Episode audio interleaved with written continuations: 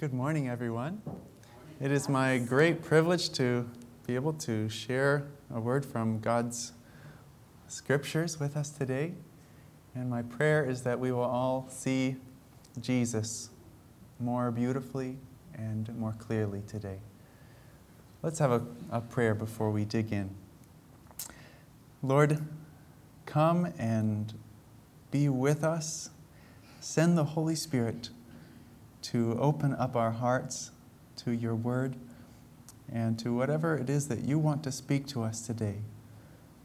Thank you so much. In Jesus' name, amen. Okay, so first of all, I'd like to show you a few pictures. This one will make you dizzy, but um, if you look at it, kind of move your eyes around while looking at it, it kind of looks like it's moving. And yet, there's nothing actually moving about it. Okay, let's check out this one. Stare at it. I don't know if it'll quite work on the screen, but let's give it a try. Stare at it uh, for maybe like 20 seconds or something. Nice and hard. Just stare at it very intently. And then I'm going to tell you to do something Keep staring, staring, staring.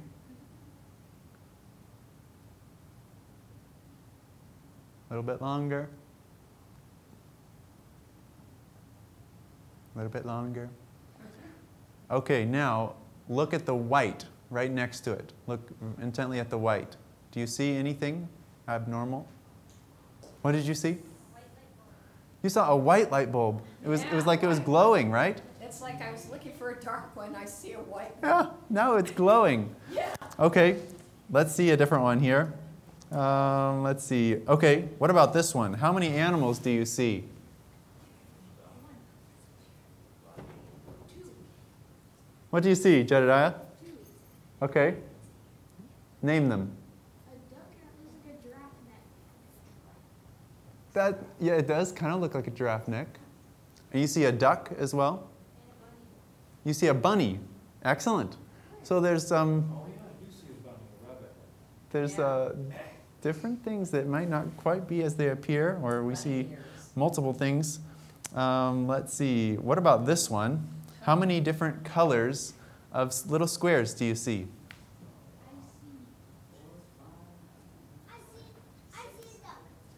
Yeah. You see four? Anyone else? Okay, we've got six. Someone said six. The truth is, Are we eliminating white as a color, or do we use the? um, besides white. Oh, besides. I'm so sorry, that wasn't clear. Oh.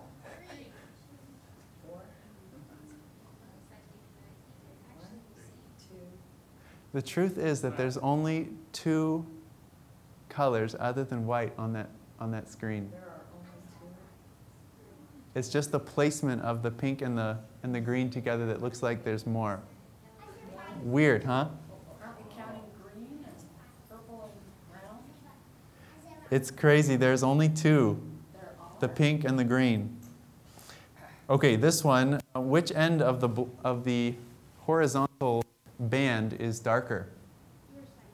Probably the same. It looks darker on the right. It does. It does. It's the same though.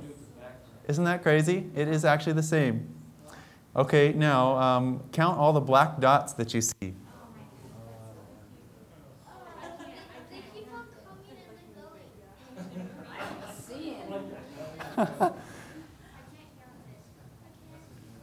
Yeah, that, that will mess with your mind. There's actually n- no black dots on the screen, only white ones, uh, but then they seem to appear and disappear. Okay, the horizontal lines, are they parallel or at angles to each other? The horizontal lines. The ones going this way. Yeah, they are actually parallel. Like just like a a straight ruler. They just look like they're different. Uh, okay. Just a couple more here. The vertical lines, the ones going up and down, Vertical. which one is longer? The one on the right looks longer. They are the same. If we were to get out a ruler, we would realize that they're actually the same, even though they look like they're not. Optical illusion. Um, yeah, you've seen, you've seen this one before. The young and the old age, How many ladies do you see? two, two. Yeah, there's, there's two ladies. There's a young lady you can see and an old lady in the same picture. Um, this one also looks like it's moving if you look at it right. Kind of like they're like turning around. If you move your eyes around, do you see the movement? Except there's nothing actually moving. Okay, so the point of that exercise is that you can switch over to the slideshow now. The point of that exercise is that things are not always as they appear at first glance. This is true in many areas of life, optical illusions like this, but also in situations, relationships, people. Um, Sometimes we look at God and think one thing, but if we were to really dig deeper, another thing is actually true. There's some verses in the Bible that uh, are kind of like this as well. At first glance, it looks like they're saying one thing, but then if we truly study it out deeper, we realize that there's actually a totally different message that God has for us there. I'd like to look at one of those passages today and see if we can get to uh, the bottom of what message God actually has for us. Uh, this passage is found in the book of Revelation, chapter 14, verses 9 through 12. Revelation 14, 9 through 12. Yeah, open up your Bibles. We're going to be in this passage quite a bit. So you can just kind of keep your Bible open to this passage, Revelation 14, 9 through 12. Here we have this uh, presentation of three angels, and they're, bo- they're all proclaiming very important messages that go all over the world. Uh, verses 9 through 12 is actually the third in this sequence of three angels. Some things about these messages in general. Uh, we find in verse 6 that this angel is flying in the midst of heaven, having the everlasting gospel, and it's preaching whatever this message is to all the world. So this, these messages that we have here, just to get some context, it's something that's going to be going on all over the world. Um, now, going on in verse 7, it talks about uh, an hour of judgment that has come. This makes me think that these messages that we see here in this book, in this passage, have to do with somewhere near the end of Earth's history. If there's a judgment going on, this must be somewhere near the end of, of Earth's history. Um, and there's a theme that seems to keep coming up throughout these messages, and that is the theme of worship. So, here are some important messages proclaimed all over the world near the end of time, and it has to do with worship as a, a major theme true versus false worship. If we go on to the third angel, which starts in verse 9, um, why don't we read the first verse there? Then the third angel followed them, saying with a loud voice, If anyone worships the beast and his image, and receives his mark on his forehead or on his hand, we'll pause there and we'll keep going a little later.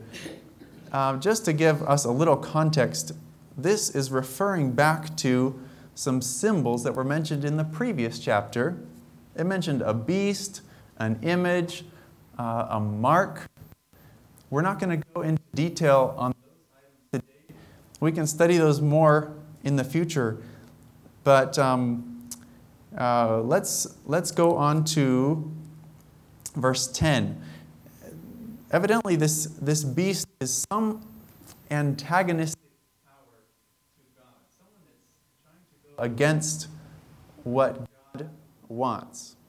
Okay, let's go on to verse 10.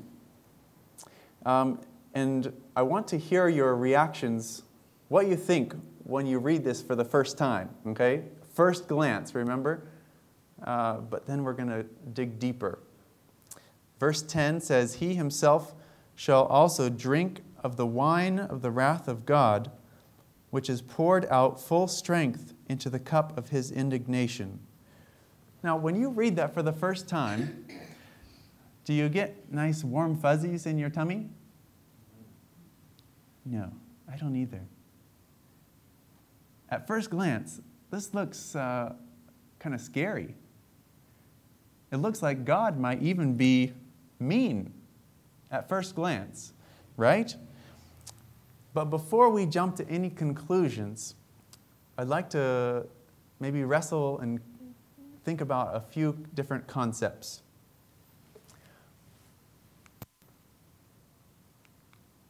Oopsie, let me turn it on.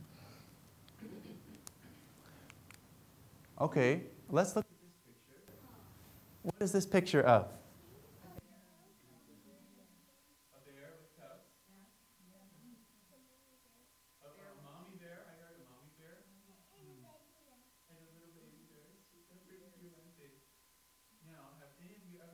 around a mommy bear?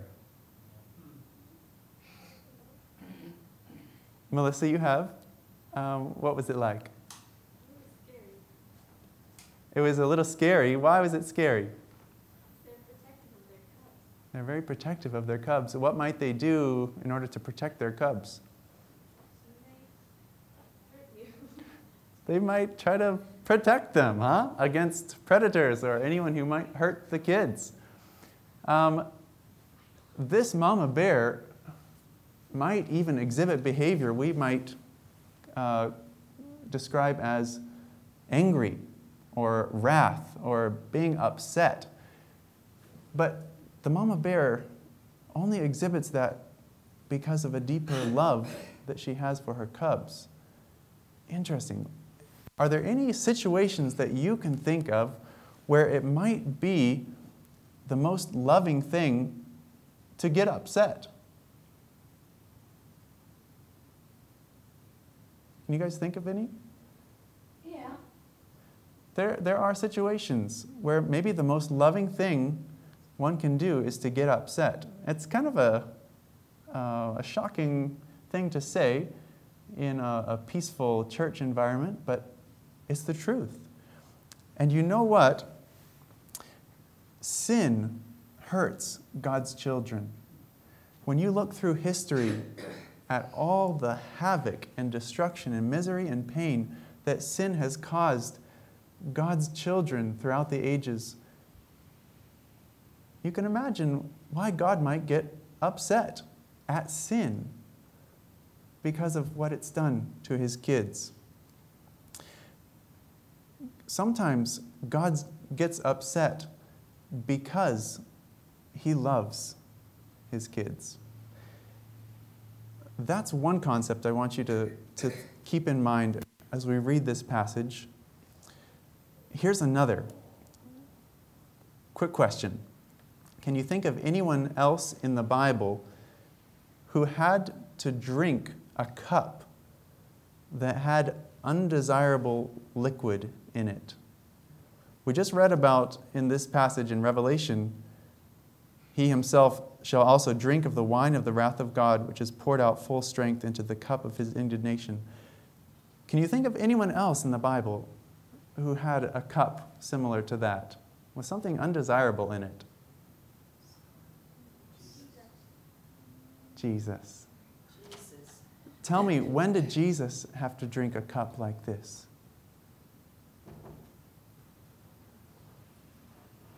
When was that?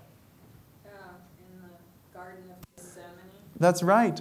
Do you remember when he was there on his knees praying to his Father? He felt the weight of the sin of the world on him. And he said, Father, if it is possible, take this cup from me. But not my will, but yours be done. You remember that? Jesus drank this cup so that we wouldn't have to. Isn't that beautiful?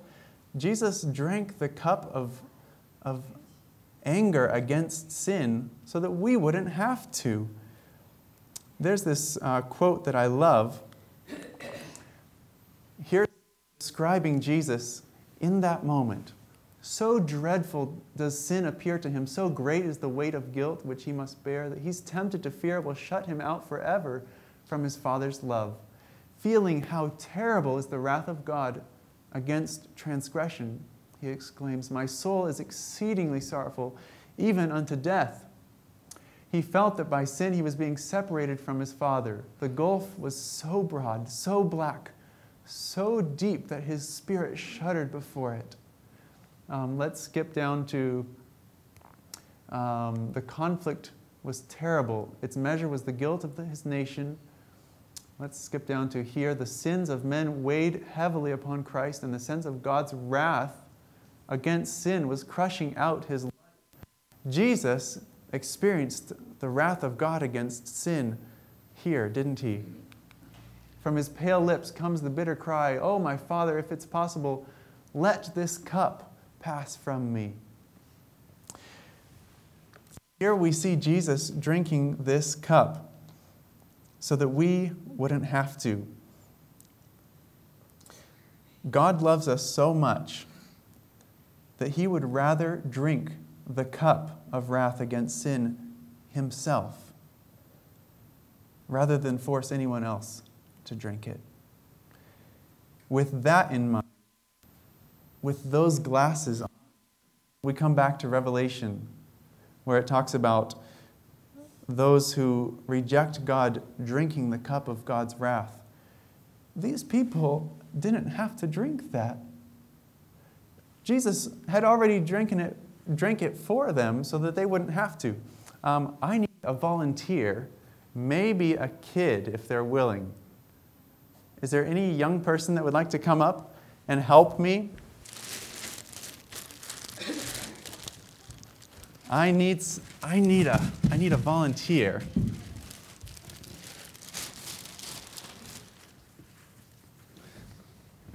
Okay, so can you help hold this for me?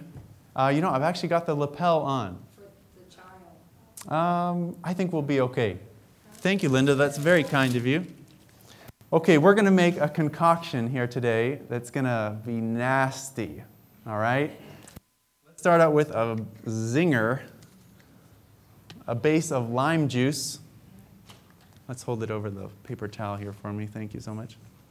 Okay, put some lime juice in there. And now, what do we have here? Some gourmet curry powder. We're going to put a ton of curry powder in here. Uh, curry powder, when you put a little bit, is nice, but if you put too much, boy, it gets bitter. Let me tell you.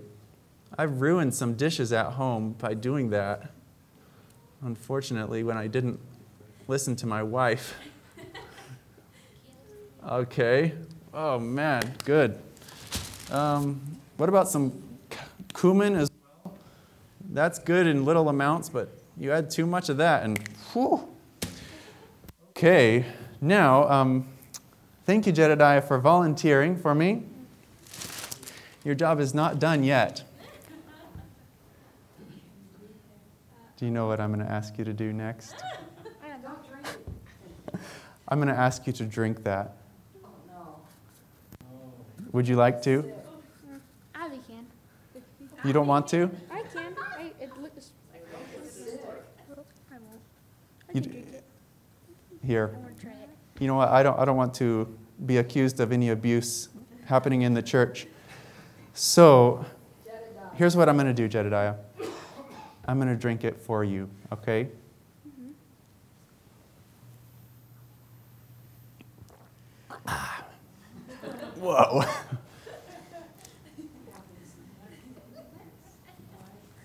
I drank it all so that you don't have to. Great job, Jedediah.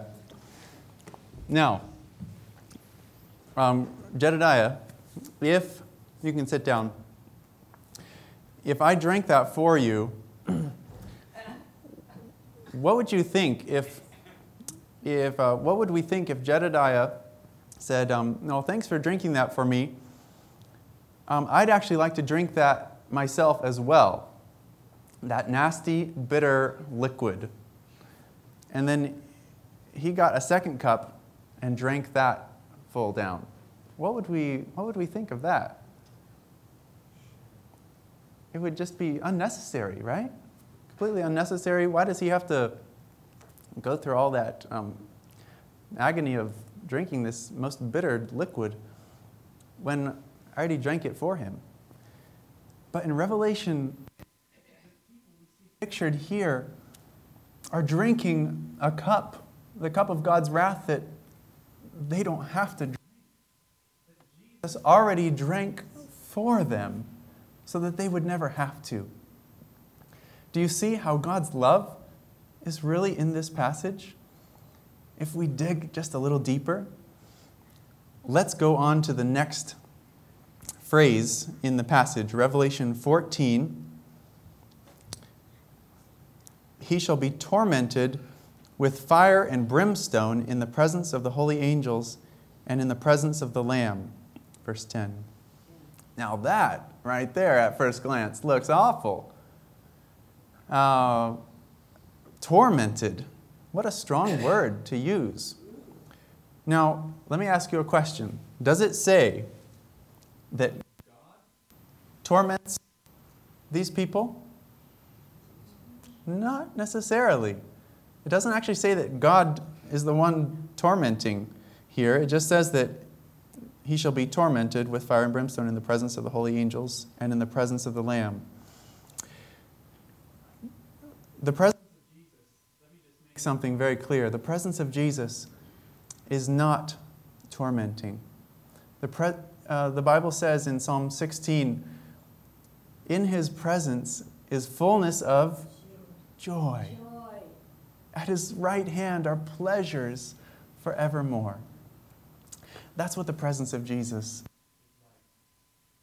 But if I refuse to let Jesus work in my heart to change me from my selfishness, if, if my heart is bent on turning away from God's ways, turning away from the joy and peace that He has for me, what's going to happen if I go into the presence of Jesus? At the very least, I'll be a little squeamish. I'll be a little bit uncomfortable because all around me is light and glory and selfless love. When in my heart, all that is there is selfishness. Do you see how someone who, who made those decisions to reject God, being in the presence of Jesus, it might feel like torment. There's another quote that I want to read to you that I think provides understanding on this topic. It says, The sinner could not be happy in God's presence. He would shrink from the companionship of holy beings. Could he be permitted to enter heaven, it would have no joy for him. The spirit of unselfish love that reigns there, every heart responding to the heart of infinite love, would touch no answering chord in his soul.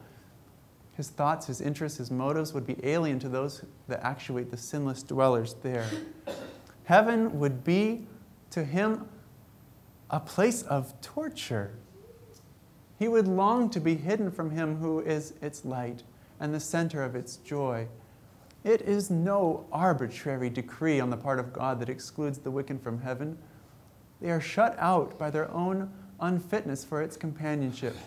The glory of God would be to them a consuming fire. They would welcome destruction that they might be hidden from the face of Him who died to redeem them. This is, this is absolutely tragic. Absolutely tragic. But it shows us that God when he makes a decision that says, no, this person will not come to heaven, that is not because he's a mean God. It's because he knows they wouldn't be happy there. And the mean thing to do would actually be to force them to be where they don't want to be. That's why we read in Revelation about when, when Christ appears, those who have rejected him will cry for the rocks to fall on them to hide them from the face of him because they don't, they don't want to be in his presence. So, how can I prepare so that I will love being in the presence of Jesus instead of feeling tormented? Well, it starts with learning to love to be in the presence of Jesus today, right here and now. Do I love being in the presence of Jesus now? As I spend time beholding the beauty of Christ, the Spirit of God changes my heart. I receive the gift of Christ's own righteousness. He changes me to become more and more like Him. And then I'll feel more and more and more at peace and natural in His presence. Okay, let's move on in this passage. Revelation 14, verse 11. And the smoke of their torment ascends forever and ever. Now, this is a little bit of a tough one. It sounds at first glance like um, this, uh, this burning is going on forever and ever, or this, whatever this situation is. But I want to quickly go to a, a verse, Jude 1, verse 7. This talks about something that I think will give us some light. As Sodom and Gomorrah and the cities around them in a similar manner to these, uh, I'll skip down to the bottom, are set forth as an example, suffering the vengeance of eternal fire. So let's get something straight here. Sodom and Gomorrah are an example of eternal fire. Hmm, that's interesting. Now, in the Old Testament, we have the story of Sodom and Gomorrah. They got burned up. Um, but have any of you been over to the Middle East? Have you seen Sodom and Gomorrah still burning over there? No. That went out a long time ago. And yet, they're an example of eternal fire. Sometimes in the Bible, when it says eternal, it doesn't mean going on, continuing to burn forever and ever. The consequences, the results are eternal. It's a complete um, destruction, not a continual burning. Um, let's go on to the next one. Revelation 14, verse 11, the next phrase there. And they have no rest, day or night, who worship the beast and his image, who receive his, the mark of his name. No rest. Now that sounds like quite an awful experience. There's multiple ways to have no rest, no peace. One of the ways is by doing wrong. Have you ever remembered?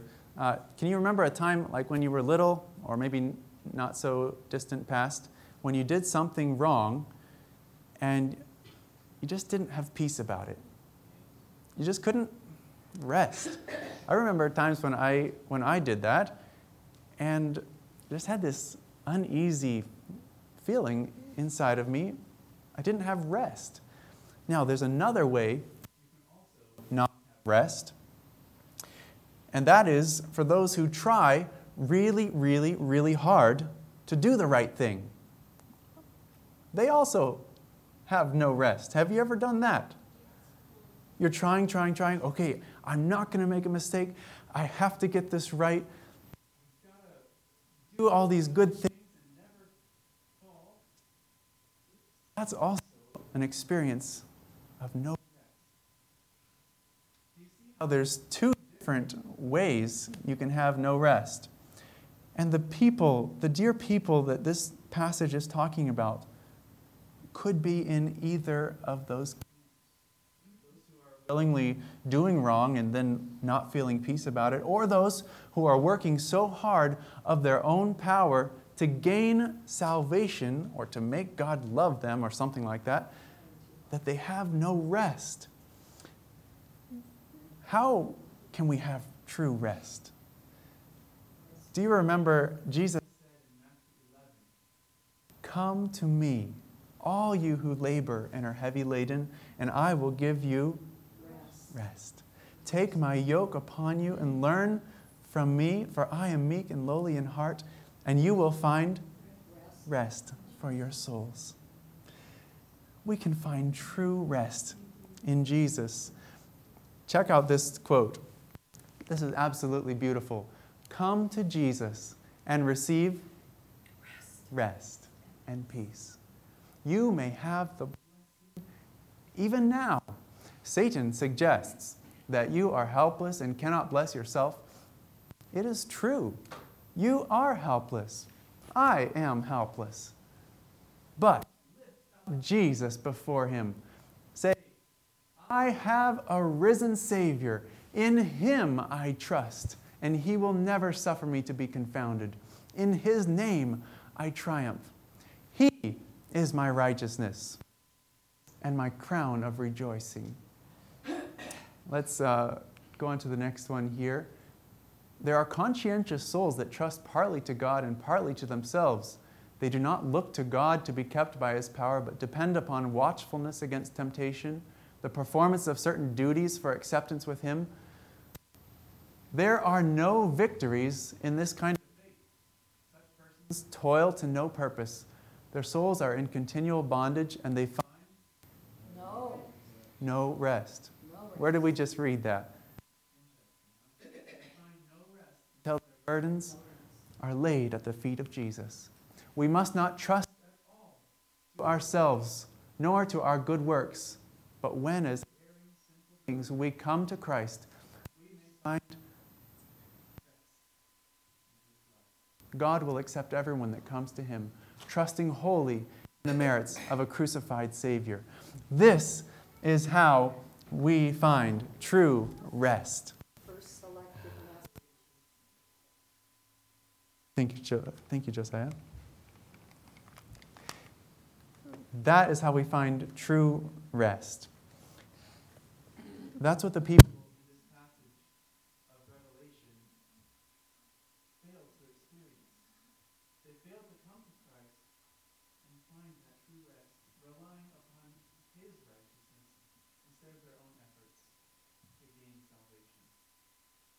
Um, the word rest also reminds me of the Sabbath day. That's a day for rest, isn't it? And when I think of the Sabbath, it reminds me of how, I mean, in my whole life, on every day of the week, to rely not on my own efforts, but to rest in what Jesus has done for me. Okay, we're nearing conclusions of this, uh, of this passage. Thank you, Josiah. Here's the most important verse that will provide um, very important things for the context of what we just looked at. Verse 12, Revelation 12. Here is the patience of the saints. Here are those who keep the commandments of God and the faith of Jesus. Now, this verse mentions a group uh, in contrast. It seems like it's almost out of the blue. Like we read all these things about those who are worshiping the beast and receiving the mark of, the, of his name, and then all of a sudden, it's like out of the blue, here is the patience of the saints.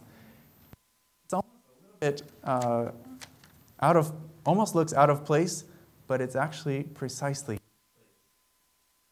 That word patience uh, can also be translated as endurance or perseverance. So, do you know how to persevere or endure and uh, through the trials that we just read about? Do you want to know how to endure and avoid worshiping the beast, avoid the wine of the wrath of God, avoid being, uh, feeling the torment in, his, in the presence of Jesus, and that feeling of no rest, how can we endure and avoid this? Well, verse 12 gives us the key, the solution, the answer to that very question. We find here that there's two characteristics of this group that is able to avoid all that that we already looked at.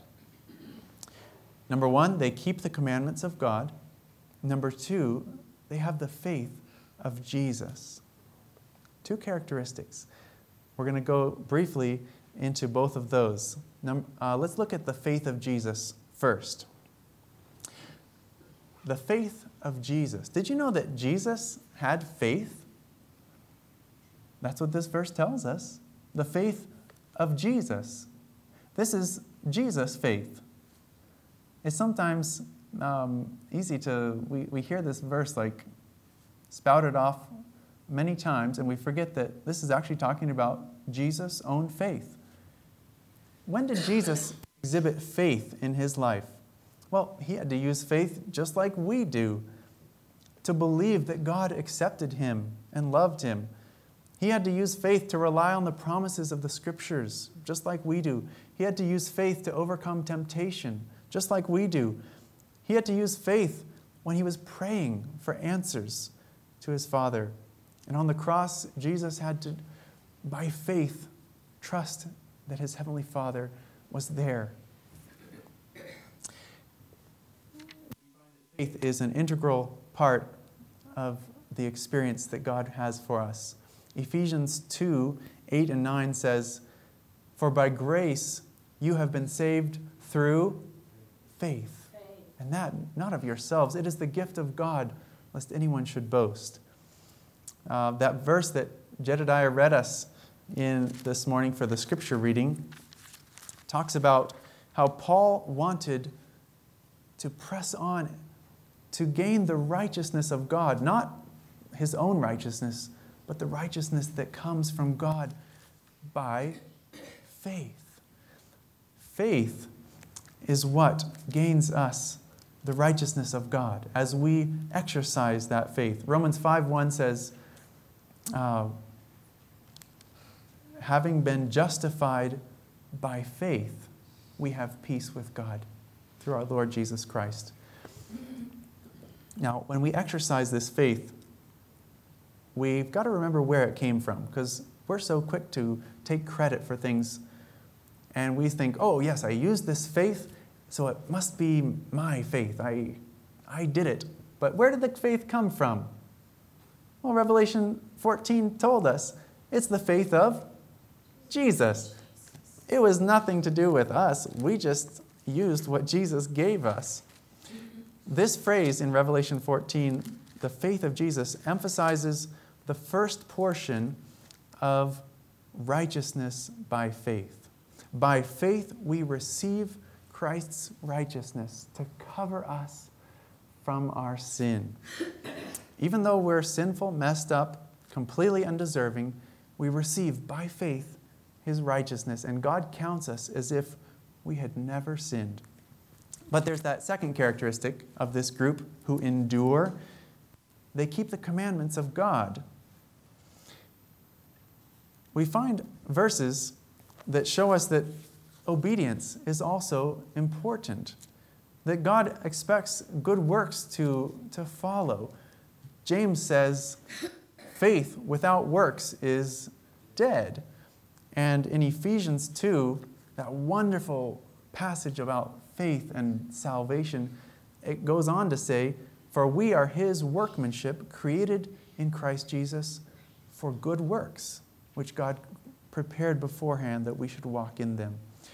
This phrase keeps the commandments of God, emphasizes the second portion of this experience of righteousness by faith. Listen carefully, this is important. By faith, we receive Christ's righteousness not only to cover us, but to transform us, to recreate us to be like Jesus. Now, let me clarify. When these good works start to happen in our lives. Can I take credit for these good works? Absolutely not, because why are they appearing in my life? It's because Jesus happens to be working in my life. His righteousness happens to be uh, at work to produce these things in me. Jesus says, Without me, you can do nothing. So, in closing, do you see that in order to avoid worshiping the beast, having no rest day or night, feeling tormented in his presence, drinking of the wine of God's wrath, in order to avoid all that, do you realize how the secret is to receive the righteousness of Christ? That's the key right there. That is the key. The message of Christ, our righteousness, is the message above all messages that needs to be proclaimed to the world before the Jesus' second coming. It's time for us to lift up Jesus before the world. It's time for us to behold the Lamb of God that taketh away the sin of the world. And as we are drawn to Christ by the Holy Spirit, we will come to the cross and see the incredible beauty of Jesus, how much our sins hurt the heart of God. We'll see how he drank that cup so that we don't have to. And as we behold his beauty, his love, we'll fall in love with Jesus. There'll be a, a romance that springs up between Jesus and me as I fall in love with this incredible God who loved me so much. Instead of being tormented in his presence, we will learn to love being in his presence. In our helplessness and sinfulness, we will cast ourselves upon Jesus, and he will give to us his precious gift of righteousness. He will cover us with his own spotless robe, and God will see us as if we had never sinned. We are complete in Christ. We'll stop trying to work our way to heaven by our good works, and we'll experience true rest. But Jesus won't just leave us there. His love is too powerful to leave us in our sin. As we continue spending time with Him, so that His Spirit can work in our lives, His righteousness will not only cover us, it will transform our lives as well, so that we actually become like Jesus, doing His works, keeping His commandments, living out His beautiful character in our lives. But throughout that entire process of salvation that I just described, our eyes are continually on Jesus, not on ourselves. Our eyes must be fixed upon Christ. We must rely upon Jesus completely at every step of the way. Let's close with that verse that Jedediah read at the beginning Philippians 3. And we'll start just before verse 9. Philippians 3, just before verse 9. Paul's desire is that I may gain Christ and be found in him, not having my own righteousness, which is from the law, but that which is through faith in God, the righteousness which is from God by faith. Verse 7, going back to verse 7, it says, What things were gained to me, these I have counted loss for Christ. Paul realizes where his priorities are. He's like, whatever else is out there, I'm counting it as rubbish so that I can gain Christ and be found in Him, having the righteousness of Christ instead of my own righteousness. In order to receive this gift of Christ's righteousness, it is free, but there is a sacrifice that we must make, and that is a complete surrender every day to Jesus. Say, Lord, take me, take all of me. to be wholly yours.